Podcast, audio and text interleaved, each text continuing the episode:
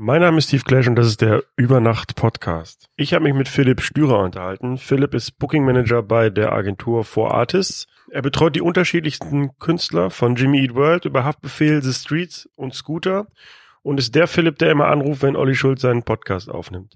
Wir haben uns über seine Arbeit als Booking Manager unterhalten. Ja, es ist alles viel schneller geworden. Also da damals da gab's, da hat man Freitermine eingesammelt mit dem Fax. Gibt einen Off-Day und dann, ähm, also wir wollten halt ins Tempodrom, weil das ist für, für so eine Veranstaltung halt perfekt. Und da war halt so, ja, geht nicht, äh, da ist der Zirkus drin. Und dann habe ich irgendwann, haben wir halt äh, Tempodrom gesagt, geht nicht. Und Weihnachtsschau im Januar fand ich jetzt nicht so geil. Und dann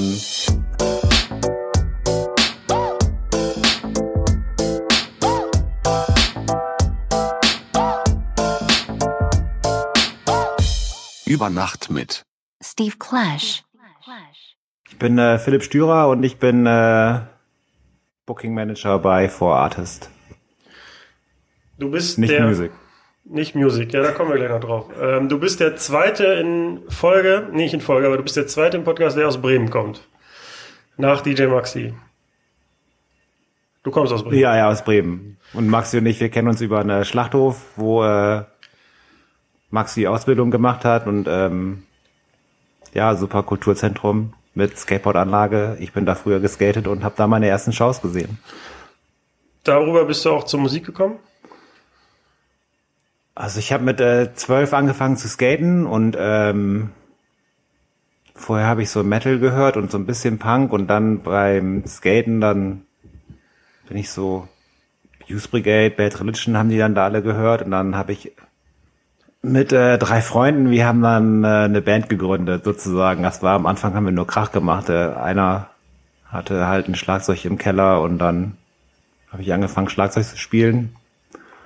Und das ist dann über die Jahre haben wir mal eine Single aufgenommen und dann haben wir eine Platte gemacht und dann waren wir plötzlich in den USA auf Tour und dann habe ich mal unseren alten äh, Manager kennengelernt und dann bin ich zu Hause rausgeflogen und habe in der Booking-Agentur angefangen zu arbeiten. Ja, das ihr, war jetzt das äh, im Schnelldurchlauf. ihr habt euch 89 gegründet. Habe ich, glaube ich, auf Facebook gelesen, auf der Seite von eurer. Ach so, ja, ja, ja, das war neun, ja, 89 ungefähr. Und wie lange hat es dann von der Gründung bis zur ersten US-Tour gedauert? Das, ja, sechs Jahre, 95 war das. Das war halt eine Punkrock-Tour, da hat uns eine befreundete Band gefragt, ob wir mitkommen wollen und dann ähm, sind wir nach dem Abi sind wir alle rübergeflogen.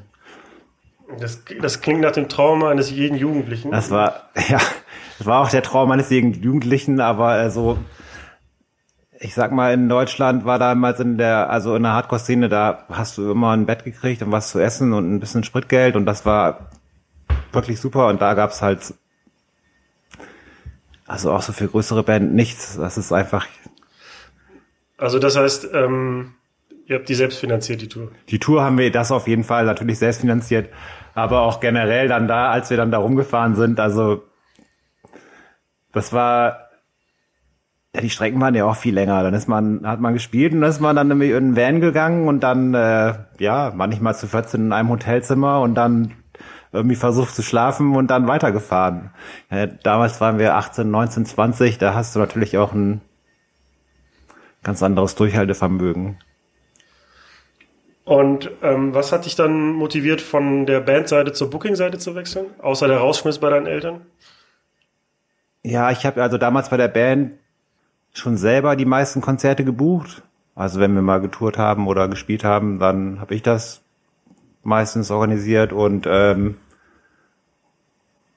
ja, als ich dann äh, zu Hause, das hört sich jetzt so krass an, also es hat mich, meine Eltern haben wollten, dass ich studiere, ich wollte nicht studieren und dann äh, bin ich halt äh, raus. Also es ist einfach so, dass ich dann seit 19 oder nach dem CV halt einfach auf mich selber gestellt war, weil einfach der Deal war, wie das damals so war, wenn man gesagt hat, man will in einer Band spielen, das war, das war einfach undenkbar. Das war im normalen bürgerlichen Leben überhaupt gar kein bisschen irgendeine Option, vor allen Dingen, weil es auch, äh, ja, es gab Green Day und Offspring, also sonst gab's, das ist, das ist gerade mal so passiert, also so Punkrock-mäßig ja, gab's nicht. Aber auf jeden Fall habe ich dann angefangen, dadurch, dass ich durch die Band kannte ich halt viele andere, also kannte ich halt da viele Bands, auch aus den USA und habe ich angefangen, die Touren zu buchen. Und damals hat man einfach da, also das war, ich habe damals meiner Lieblingsband Sam I Am, mit dem arbeite ich immer noch zusammen, so viele Jahre länger, den habe ich einen Brief geschrieben und dann Einfach, hallo, ich möchte dich. Äh, die Ja, wir sind äh, Blue Star Promotion, wir machen die und die Bands. Damals war das äh, Type O Negative, Doggy Dog, äh, was war, was haben die noch gemacht? Ja, und so weiter. Und dann, äh, ja, kam irgendwann dann, hat Sergi eine E-Mail geschrieben. Damals, also das war, wir hatten eine, einen, einen Computer, der E-Mail hatte. das war jetzt 96. Und ja, dann äh, habe ich halt plötzlich äh, Samayam gebucht. Das war dann meine zweite Tour. Was- Und War das noch in Bremen oder wo war die? das war in Bremen, ja. Also mit Blue Star waren wir bis 99 in Bremen. Dann sind wir irgendwann von der Deutschen Entertainment AG gekauft worden und sind dann nach Frankfurt. Und ja, waren dann im Frankfurter Büro mit Ossi Hoppe. Das ist jetzt Wizard. Also war, war der Umzug nach Frankfurt dann mehr oder weniger unfreiwillig oder bist du gerne von Bremen nach Frankfurt? Das war auf jeden Fall mega unfreiwillig. Also, aber das Jahr in Frankfurt war war wirklich cool. Also bin damals Skateboard gefahren, hatte äh, dann mit den Urban Supplies Jungs, die haben sich wirklich gut um mich gekümmert. Da äh, die haben mich immer abgeholt. Dann waren wir in Frankfurt, da war eine mega Skatehalle, da waren wir immer skaten und dann durch äh, so eine Frankfurter Band Waterbikes Down, Couch und ähm, ach, mit denen hatte ich auch viel Spaß. War schon eine, war eine gute Zeit in Frankfurt. Aber ich hatte in Bremen war natürlich, man, war mit 14 angefangen wegzugehen in Bremen. Da ist man dann halt, äh, ja, wirst halt aus seinem ganzen sozialen Dingsens da rausgerissen. Also ich wollte wirklich nie weg aus Bremen. Aber war Frankfurt denn eine bessere, ein besserer Ort für die Art von Musik? Oder was war so in Deutschland der Hotspot? Damals immer Köln. Also wir sind ja Tourveranstalter, deswegen da ist es eigentlich, natürlich ist es gut jetzt hier in Berlin zu sein, wo die meisten Shows immer sind, aber eigentlich kannst du ja sonst wo sein. Also kannst die Touren ja von überall buchen.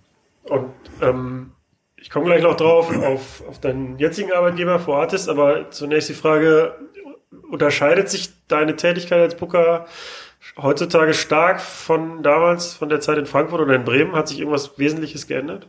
Ja, es ist alles viel schneller geworden. Also da damals, da gab's, da hat man Freitermine eingesammelt mit dem Fax. Also da musste man noch viel mehr telefonieren und Leuten hinterher telefonieren und das war, das war auch alles viel unprofessioneller. Also auch wenn es professionell war, nach, also aber es war einfach, ja, das war alles noch ziemlich viel Punkrock, muss man sagen. Hat die, hat die Technik denn jetzt deine Arbeit erleichtert oder ist es dadurch schneller geworden und irgendwie hektischer und vielleicht nicht so angenehm oder weniger angenehm?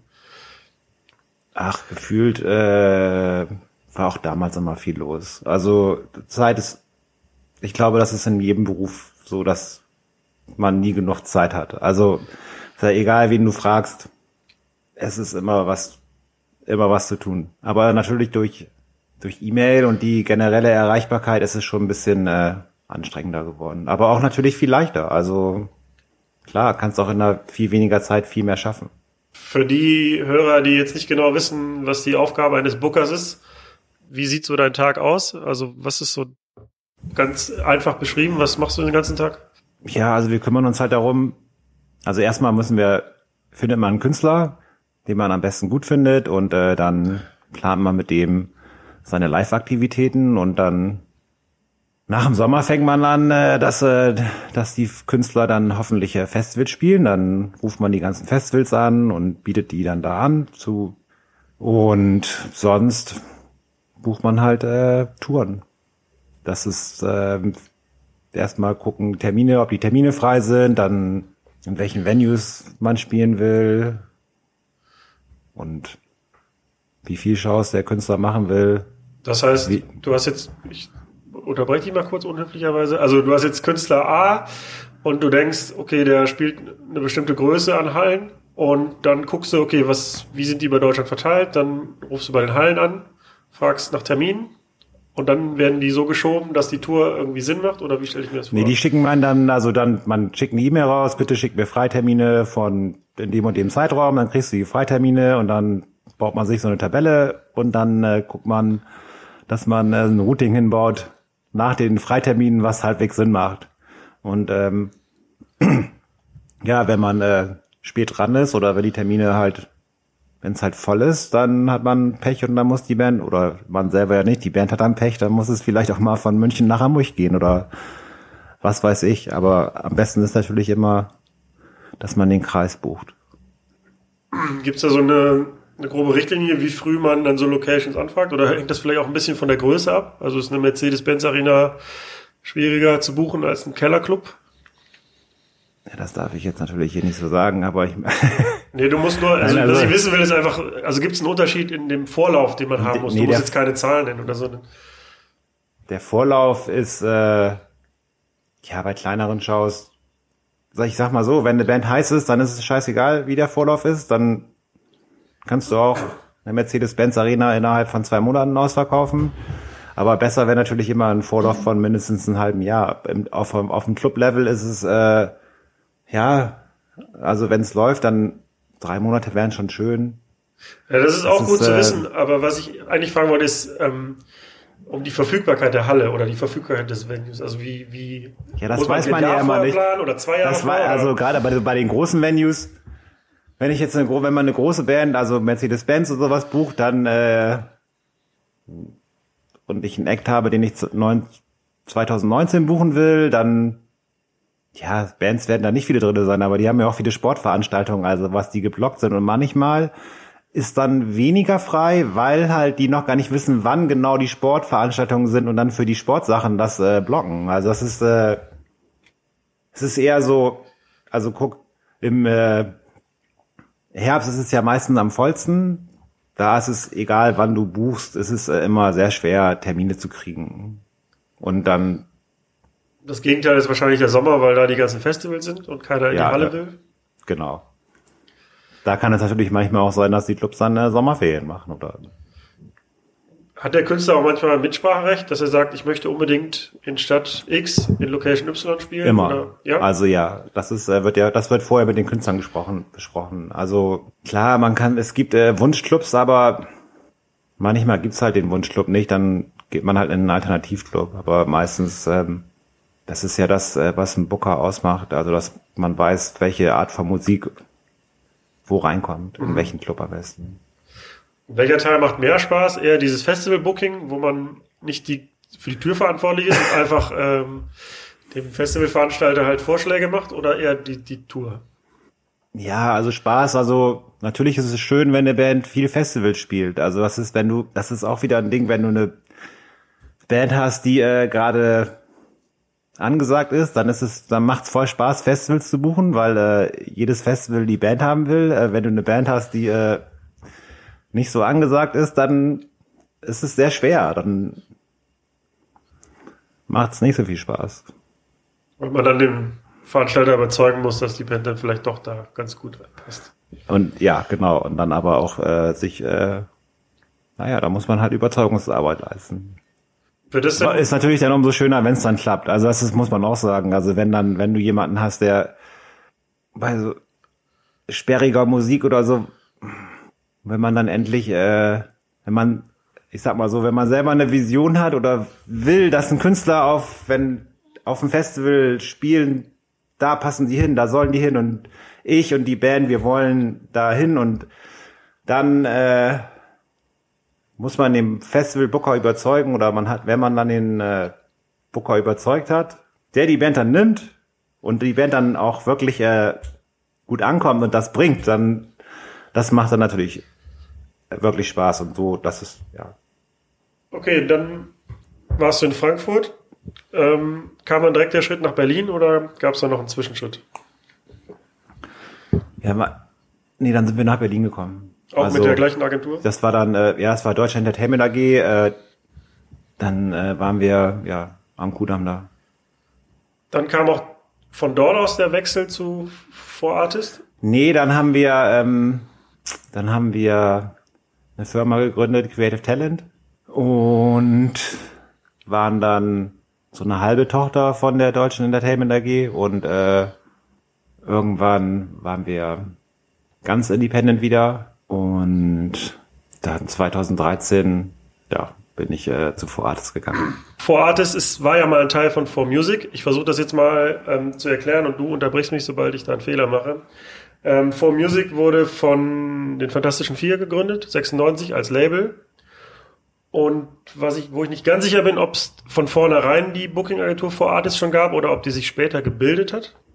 Ich glaube, die gab's auch immer. Von Anfang an, ja. Von Anfang an, ja. Die haben sich in Stuttgart gegründet und sind dann 2002 nach Berlin gegangen. Also 4Music mit 4Artist und dann ähm, 4Music war bei Sony BMG, ist dann zu Universal gewechselt und 2007 ähm, ist dann der 4Music Teil, glaube ich, an Universal verkauft worden. 4Artist sollte verkauft werden ist aber dann eigenständig geblieben. Habe ich das richtig gesagt alles? Das, nee, ich glaube nicht. Ich glaube. Okay, okay. perfekt. Also, For Music ist mit Sony und ich, also vor Artist sollte nie verkaufen. Also es war immer, das eine ist ja Plattengeschäft, das andere, also aber ich weiß es auch nicht ganz so genau. Es stand auf Wikipedia, also das heißt nicht, ja. dass es richtig sein muss, aber. Da müsste man mal Alex fragen, wie das Okay, ähm, aber trotzdem ist For Artist jetzt eigenständig und gehört ja. nicht mehr zu For Music, obwohl ähm, das ja eigentlich naheliegen würde bei dem Namen. Aber sie haben mal zusammengehört und jetzt sind jetzt ja. eigene. Haben ja auch das gleiche Logo und. Ich habe mir eben mal so den Artist-Katalog angeguckt, den du betreust auf der Seite. Da sind sehr unterschiedliche Bands bei. Zum Beispiel Haftbefehl, Jimmy Eat World, Scooter, Olli Schulz und The Streets. Das sind jetzt Beispiele von einer unglaublich langen Liste. Ähm, in, inwieweit, inwieweit muss man auch die Musik und das, das Inhaltliche mögen, dass man einen Künstler vertreten kann? Man sollte das schon, also inhaltlich, also ich finde meine alle Bands, die ich mache, schon geil. Also das, äh, das ist jetzt natürlich mit Jimmy Eat World, das ist meine absolute Lieblingsband, mit denen bin ich ja seit 99 arbeiten wir zusammen bin auch mit denen ganz gut befreundet. Mit Olli arbeite ich seit, äh, ja, seit seiner, einer seiner ersten Shows zusammen. Und ähm, Scooter arbeite ich auch schon richtig lange zusammen. Wo du gerade Olli Schulz sagst, ähm, die meisten, also du hast ja schon viel Podcast-Erfahrung. Die meisten kennen dich wahrscheinlich, weil du nämlich immer anrufst, wenn Olli Schulz seinen Podcast aufnimmt. Und ähm, ich habe mir gedacht, ähm, ich gebe dir jetzt mal ein eigenes Mikro, damit du auch mal ordentlich zu Wort kommst und nicht immer nur am Telefon. Aber äh, das stimmt doch, ne, dass du mehrmals schon in der Sendung versehen Ja, aber das ist, äh, weil eigentlich haben Olli und Jan äh, einen Termin, der liegt irgendwann, äh, die haben einen festen Termin, den weiß ich auch und da rufe ich auch nicht an, aber die äh, verschieben ihren Termin immer wieder. Und ähm, ja. ja, Olli Schulz geht also, dann sehr gerne ans Telefon, wenn du anrufst. Ja, ja. ja. Ähm, wer ist unpünktlicher? Olli Schulz oder Haftbefehl? Auf jeden Fall Hafti. okay. Ja, ich hatte gerade gesagt, dass du auch ähm, The Streets vertrittst für die Deutschlandkonzerte und im April gibt's endlich wieder ein Konzert im Heimathafen in Neukölln. Das, glaube ich, das einzige Deutschlandkonzert ist. Ja, ist das einzige. Ähm, wie, wie ist es denn dazu gekommen? Mike hat seine Reunion bekannt gegeben. Das war ja wirklich äh, ziemlich geheim für alle. Also und dann ähm, ja, dadurch, dass ich früher auch immer so von Anfang an das Streets gemacht habe, dann mit Agenten gesprochen, ob es nicht auch was für Deutschland geben soll. Und äh, zuerst ähm, war für Deutschland überhaupt nichts geplant. Also hatten eigentlich nur die äh, diese UK-Dates da geplant und jetzt ähm, hatten wir wirklich Glück, dass der dann äh, diese äh, Amsterdam und Berlin Warm-Up-Shows spielt. Und da wollte er auch, wollte Mike auch wirklich äh, Club-Dates machen und nicht in äh, Halle gehen. Also weil die Nachfrage war natürlich für viel, viel, viel größer auf jeden Fall da. Also es war sein Wunsch, dass es halt das ist ein kleinen, kleines Jahr. Und auch sein Wunsch, dass nur ein Konzert in Deutschland stattfindet? Oder ja. Haben wir ja Glück, dass wir in Berlin wohnen? Ja, auf jeden Fall. Also das ist äh, wieder so eine ähm, Lotterie, sage ich mal. Äh, du vertrittst Mike Skinner ja auch ähm, mit seiner DJ-Show. Genau. War das hilfreich, dass ihr euch schon kanntet? Bei, oder war das einfach so ein öffentliches Verfahren? Oder wie stelle ich mir das vor? Also ich habe keine Ahnung, wie sowas abläuft. Ja, also wir haben ja die Streets immer gebucht und dann, ähm,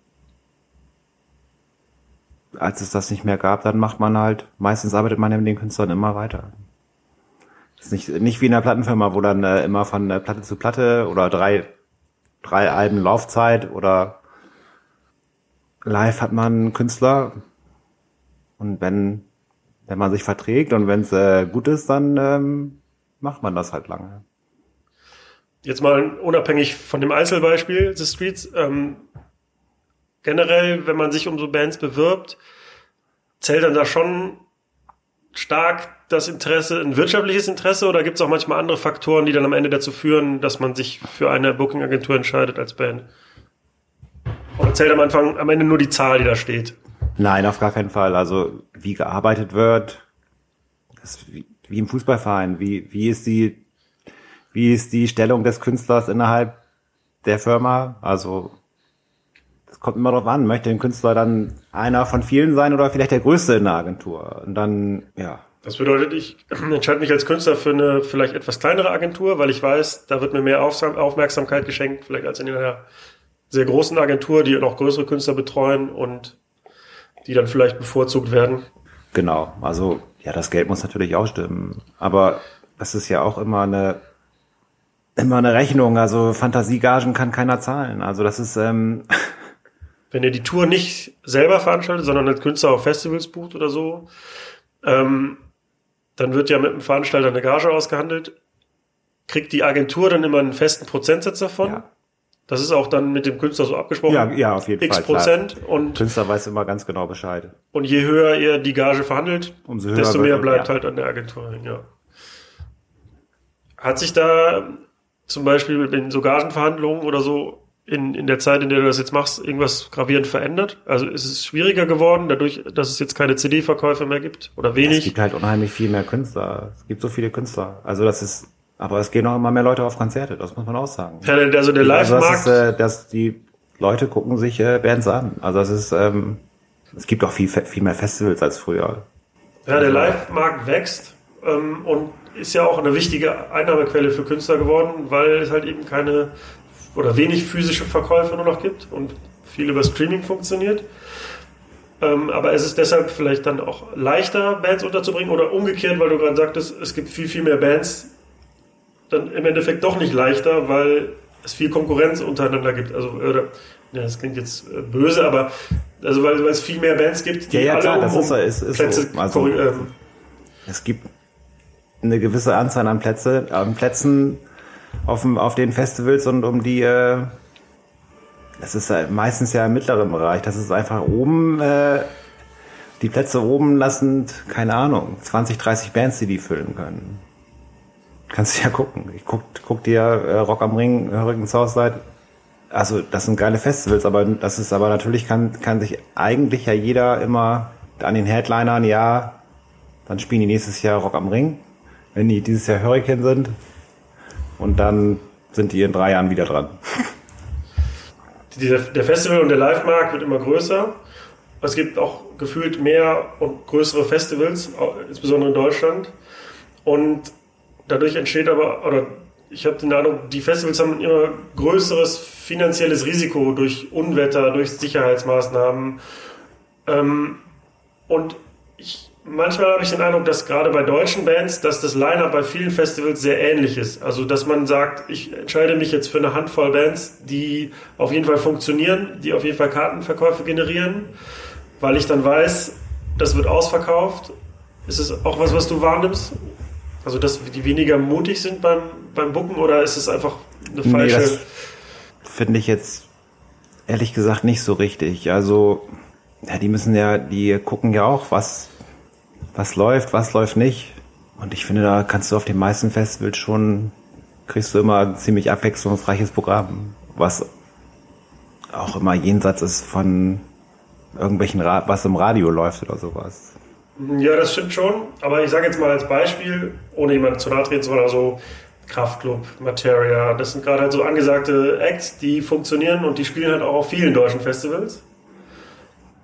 Und da könnte ich jetzt noch eine Handvoll weitere nennen, aber äh, es Aber geht jetzt ja nicht um die einzelnen Bands. Aber wer soll denn äh, statt denen da spielen? Das Ja, ist das ja ist- das Ding. das- Das, ist das- ja, wer, wer also. Das wäre jetzt die nächste Frage Das ist ja, was ich gesagt habe. Also es gibt halt nur eine Handvoll von Bands oder zwei Handvoll, die zwei Hände voll, äh, die äh, diese diese Slots da oben äh, ausfüllen können und die die genug äh, Strahl und Zugkraft haben, da zu spielen und die auch vor allen Dingen ja auch so ein Festival da oben kannst du nicht jede Band einfach dahin stellen. Das muss ja auch eine Band können. Also so ein Materia, der geht ja auf die Bühne und ist einfach ist ja auch einfach der geilste Live-Act.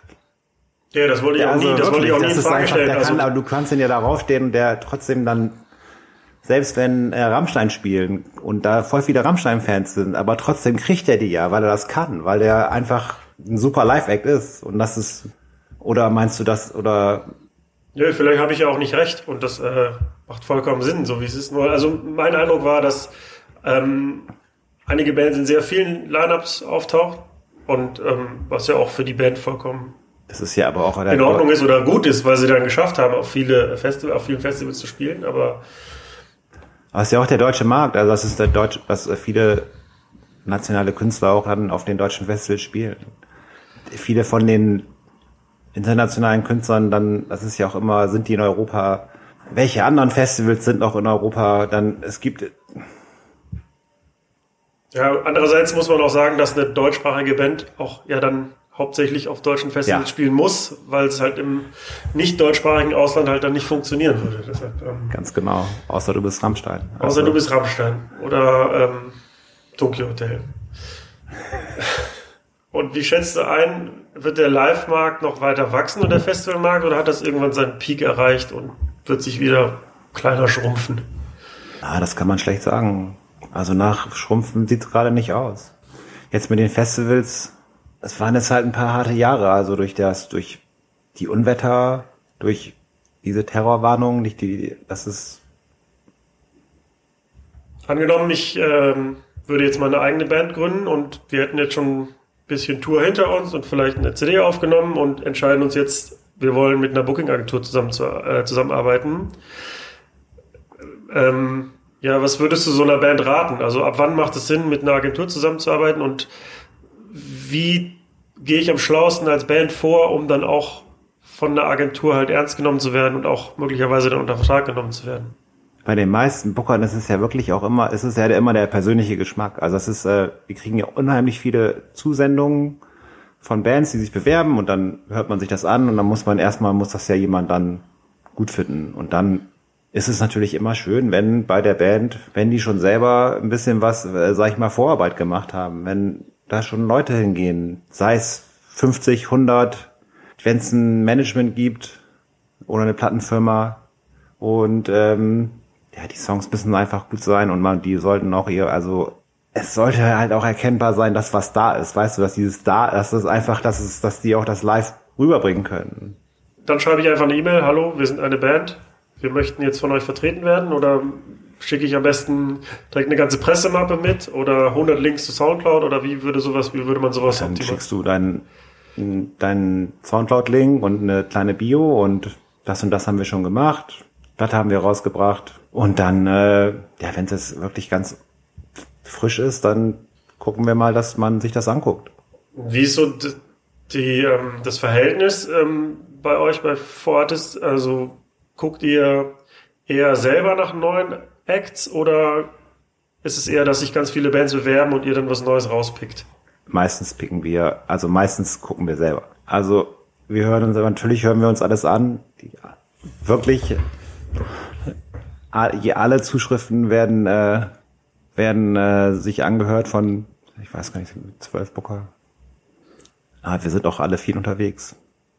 Nee, genau, das wäre meine nächste Frage. Also wie, wie viel, also ich nehme an, dass du sonst auch viel zu tun hast und kann man sich dann Zeit nehmen, dann auch da wirklich reinzuhören oder ist das dann eher so ein, ich skippe da jetzt mal schnell durch und wenn, dann muss der Funke direkt überspringen. Also ich sag mal so, wenn jetzt jemand kommt und jemand äh, und sagt, hier hör dir das mal an, dann äh, ist die Chance größer, dass man sich das mal wirklich anhört, als wenn dann die E-Mail durch die Info-Adresse kommt. Welchen Bands würdest du raten, sich an, also das ist nicht unbedingt an Vorartist, aber an, generell an eine Booking-Agentur zu wenden? Ab welcher Größe oder gibt es irgendeinen Hinweis, ab wann das Sinn macht? Also wenn ich mich gestern gegründet habe, dann macht es vielleicht noch nicht so Sinn. Dann macht das erstmal, ja, außer du hast schon vorher Erfahrung, es muss halt professionell sein. Also wenn du deine, ja, wenn dann, äh, dann, wenn dann vier Kumpels irgendwie, was weiß ich, gerade die erste Demo aufgenommen haben und dann denken sie, äh, müssen eine professionelle Booking-Agentur haben, das äh, funktioniert, glaube ich, nicht so. Könntest du auch mit Bands zusammenarbeiten, die du überhaupt nicht magst, musikalisch? Oder muss da immer wenigstens so ein bisschen Empathie oder Sympathie? Ach, so ein bisschen muss man es auch immer geil finden. Also, Also- Wenn jetzt DJ Ötzi käme oder Helene Fischer, ich weiß ja nicht, ob du, ich weiß ja nicht, ob du die magst, deshalb oder eine andere, ein anderer Act, den du vielleicht musikalisch nicht magst, würdest du dann sagen, nö? Oder das so vorsichtig an Kollegen so rüberschieben, die Akte so hier, guck mal. wir müssen mal gucken, wäre das nicht was für dich, für jemand anders. Also, weiß ich auch nicht. Ich habe ja nicht viel Berührungsängste, muss man auch sagen. Ich habe also, wir haben auch damals mit Bushido gearbeitet. Oder was weiß ich. Begleitest du die Künstler auch manchmal auf ihren Touren? Ja, Dann so eine volle Tour? Na, eine volle Tour selten, aber bin jetzt doch bei vielen Bands dann öfters mal dabei. Was war so ein Highlight? Also als wir mit Jimmy Eat World zum Beispiel, das ist der 99 war das, oder kennst du noch das Bizarre Festival? Ja, ja. Als es dann, als wir dann innerhalb von einem Jahr von der kleinsten Band auf dem Festival, die freitags morgens um 14 Uhr gespielt hat und dann abends noch eine Show in Hannover, damit die sich das leisten konnten und dann ein Jahr später war halt äh, Hauptbühne angesagt abends und ähm, Innerhalb von einem Jahr. innerhalb von einem Jahr. Das ist krass. Und ähm, ach, ich weiß auch nicht, gerade mit Olli zum Beispiel, das macht unheimlich viel Spaß. Wirklich, weil wir das, also weil Olli das, weil wir das schon so lange machen und jetzt ähm, hat er halt so eine richtig geile Band und macht, und das kann ich mir auch, das habe ich mir auch schon so oft angeschaut und das ist aber immer wieder super. Also das ist einfach mega Songs und mega Entertainment auch. Also du gehst da, der spielt ja zwei Stunden oder 90 Minuten willst du, aber wenn man so sieht, wie so ein Künstler so wächst und so richtig, ja, richtig gut wird. Also, Du arbeitest ja auch oder hast mit, mit so US-Bands und Künstlern zusammengearbeitet, zum Beispiel Amy Winehouse oder Kylie Minogue, wenn ich richtig informiert bin. Das haben wir in der alten Firma gemacht. Also, Genau. Ähm, ist es ein Unterschied, mit US-Künstlern zusammenzuarbeiten? Also abgesehen vom sprachlichen Unterschied? Oder kommt das auf den Künstler eine Australierin, andere Engländerin. Scheiße. genau. Also, ähm, US, oh Gott. Erzähl das war weiter. natürlich, äh, da war äh, ähm, damals mein äh, Partner eher federführend. Und ja, manche sind halt äh, zugänglich, manche nicht so. Also mit Amy Winehouse hatten wir nicht so viel zu tun. Mit ähm, die Kylie Minogue und ihr Management, die waren super cool. Ja, ich korrigiere mal eben die Aussage von gerade. Also mit internationalen Künstlern meinte ich, die auch international touren. Genau, und daher meine Frage, ob, ob das Arbeiten mit Bands, die halt international unterwegs sind, anders ist als jetzt mit einem Künstler wie zum Beispiel Olli Schulz, der ja hauptsächlich in Deutschland tourt. Ja, man sieht sich halt ein bisschen weniger. Aber auch da können, man hat ja mit den vielen von denen ein gutes Verhältnis. Also kennt die dann auch über die Jahre. Jetzt die beiden, die du gesagt hast, halt so eine großen Größenordnung. Das ist halt auf dem Punkt arbeiten und dann Also ein professionelleres Arbeiten oder Nein. ein anderes Arbeiten? Nee. Professionell muss man immer sein. Ähm, ihr habt ja auch dieses Jahr zum zweiten Mal den Zirkus Janolli veranstaltet. Also die Live-Sendung vom Podcast von Jan Olli und also von Jan und Olli. Jan Böhmermann und Olli Schulz. Ähm, und da wart ihr im Tempodrom. Tempodrom, Genau. wo eigentlich in der Zeit ja der Zirkus Roncalli immer Genau. gastiert. Ähm, wie war das denn? Und wie war die Zusammenarbeit mit Roncalli? Ja, super. Also letztes Jahr, als wir es zum ersten Mal gemacht haben, da ähm, wollten Jan und Olli halt eine Weihnachtsshow machen und dann hatten wir irgendwann die Idee, das da im Zirkus zu machen und dann waren die von Tempodrom so nett und haben äh, wirklich mit dem Zirkus äh, lange geredet und wir auch, dass, dass wir diesen Off-Day haben konnten. Die haben einen einzigen Off-Day und dann Also der Off-Day ist gesetzt gewesen schon? Ja, ja, es gab, es gibt einen Off-Day und dann, ähm, also wir wollten halt ins Tempodrom, weil das ist für, für so eine Veranstaltung halt perfekt. Und da war halt so, ja, geht nicht, äh, da ist der Zirkus drin. Und dann habe ich irgendwann, haben wir halt äh, Tempodrom gesagt, geht nicht. Und Weihnachtsschau im Januar fand ich jetzt nicht so geil. Und dann habe ich halt äh, Moritz irgendwann gesagt, mal gibt's nicht irgendwie einen Off-Day oder irgendwas? Und dann, ähm, ja, waren die so nett, dass wir ähm, sozusagen den Zirkus nutzen durften. Haben die vom Zirkus auch direkt verstanden, worum es da geht? Ja, hier ist so ein Podcast und die Nee, wollen jetzt live. überhaupt nicht. Gar nicht. Hatten vorher noch nie was davon gehört, wahrscheinlich. Nicht so richtig. Nicht so richtig. das ist ja auch ein, war damals auch wirklich noch Nischending, muss man auch mal sagen. Ja, also das ist, äh, muss man ja niemandem vorwerfen, dass er sich nicht kennt. Ne? Also das soll jetzt nicht, aber das war ja nach einer Minute ausverkauft, auch das erste Mal. Und dann die vom Circus wussten dann auch so, oh, das ist, äh, ist doch ein großes Ding. Ja, dann gab es ja diesen bedauerlichen Zwischenfall am Breitscheidplatz, wodurch dann nur die erste Halbzeit, sage ich jetzt mal, stattgefunden hat. Aber dieses Jahr, also ich war auch dabei, kann das bezeugen, äh, ähm, genau, haben sie bis zum Ende gemacht tatsächlich. Ja.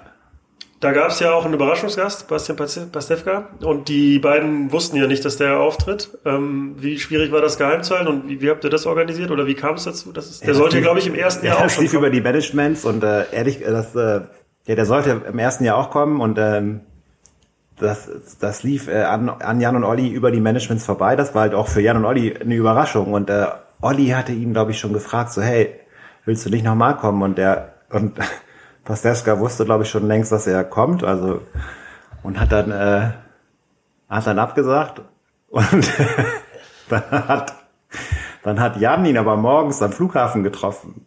Und dann äh, hat der, äh, hat äh, Pastewka, da muss man sagen, das ist echt lustig, hat dann Jan gesagt, ja, ich gehe zu einer anderen Pod, zu, ich sage jetzt nicht zu wem, ich gehe zu einem anderen Podcast zur Aufnahme. Ja, da war er, glaube ich, auch noch. Ich habe Fotos gesehen. Er ist ja, Ja. dann auch früher gegangen, deswegen, glaube ich, ne? Nee, er musste dann einen Flieger kriegen nach Hause. Ach so, aber Ja, ja, ich, der ist direkt, der, der ist wirklich ja angekommen und ja, es war super cool. Also weil die beiden sich ja vorher so, Alter, Ja. wieso kommt der jetzt nicht? Ja, ja, dann, dann auch wirklich so, hast du dem was getan? Hast du was gesagt? ja. Ich glaube, Olli Schulz wollte auch äh, ziemlich stark fluchen darüber, ähm, bis er dann gemerkt hat, dass er dann doch aufgetaucht ist. Bevor wir zum Ende kommen, wie geht's denn weiter mit dir? Also, du willst die nächsten 100 Jahre noch Booker bleiben? Ich äh, hoffe ja, also es macht mir auf jeden Fall unheimlich viel Spaß und ähm, ja, es gibt ja auch immer wieder neue Bands, die einen wirklich äh, begeistern und wo man Spaß dran hat. Und äh, zum Glück geht's mit den Alten noch immer weiter. Also das ist ähm, 25 Jahre Scooter, glaube ich. ja erfolgreichste Tour jetzt, muss man auch sagen. Nee, das sieht gut aus auf jeden Fall. Ich bedanke mich bei dir für Rede und Antwort und sage Ciao. Tschüss. Das war der Übernacht-Podcast. Vielen Dank fürs Zuhören und vielleicht interessiert dich ja auch noch Folge 9 mit Michelle Nicknafs vom Prinz Charles. da kamen Dinger raus wie, ey Martin, bist in der Stadt, komm mal rum, spiel mal drei Songs schnell hinterm DJ-Pult, voll geil. Zack, kommt er vorbei, greift das Mikro, hast eine Materie auf einmal in der Stadt und rappt live im Club um zwei Uhr nachts und der Club ist voll und rastet aus. Und wo die Leute ankamen und quasi der gesamte Club inklusive Lichterdecke Open Air nachgebaut ist, die sind abgebrochen und meinten alle zu mir, was ist das denn für eine geile Idee gewesen? Und ich so, du, ganz ehrlich, es war die naheliegendste, die man haben kann.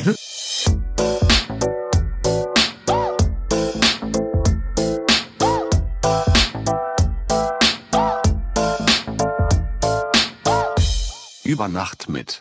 Steve Clash.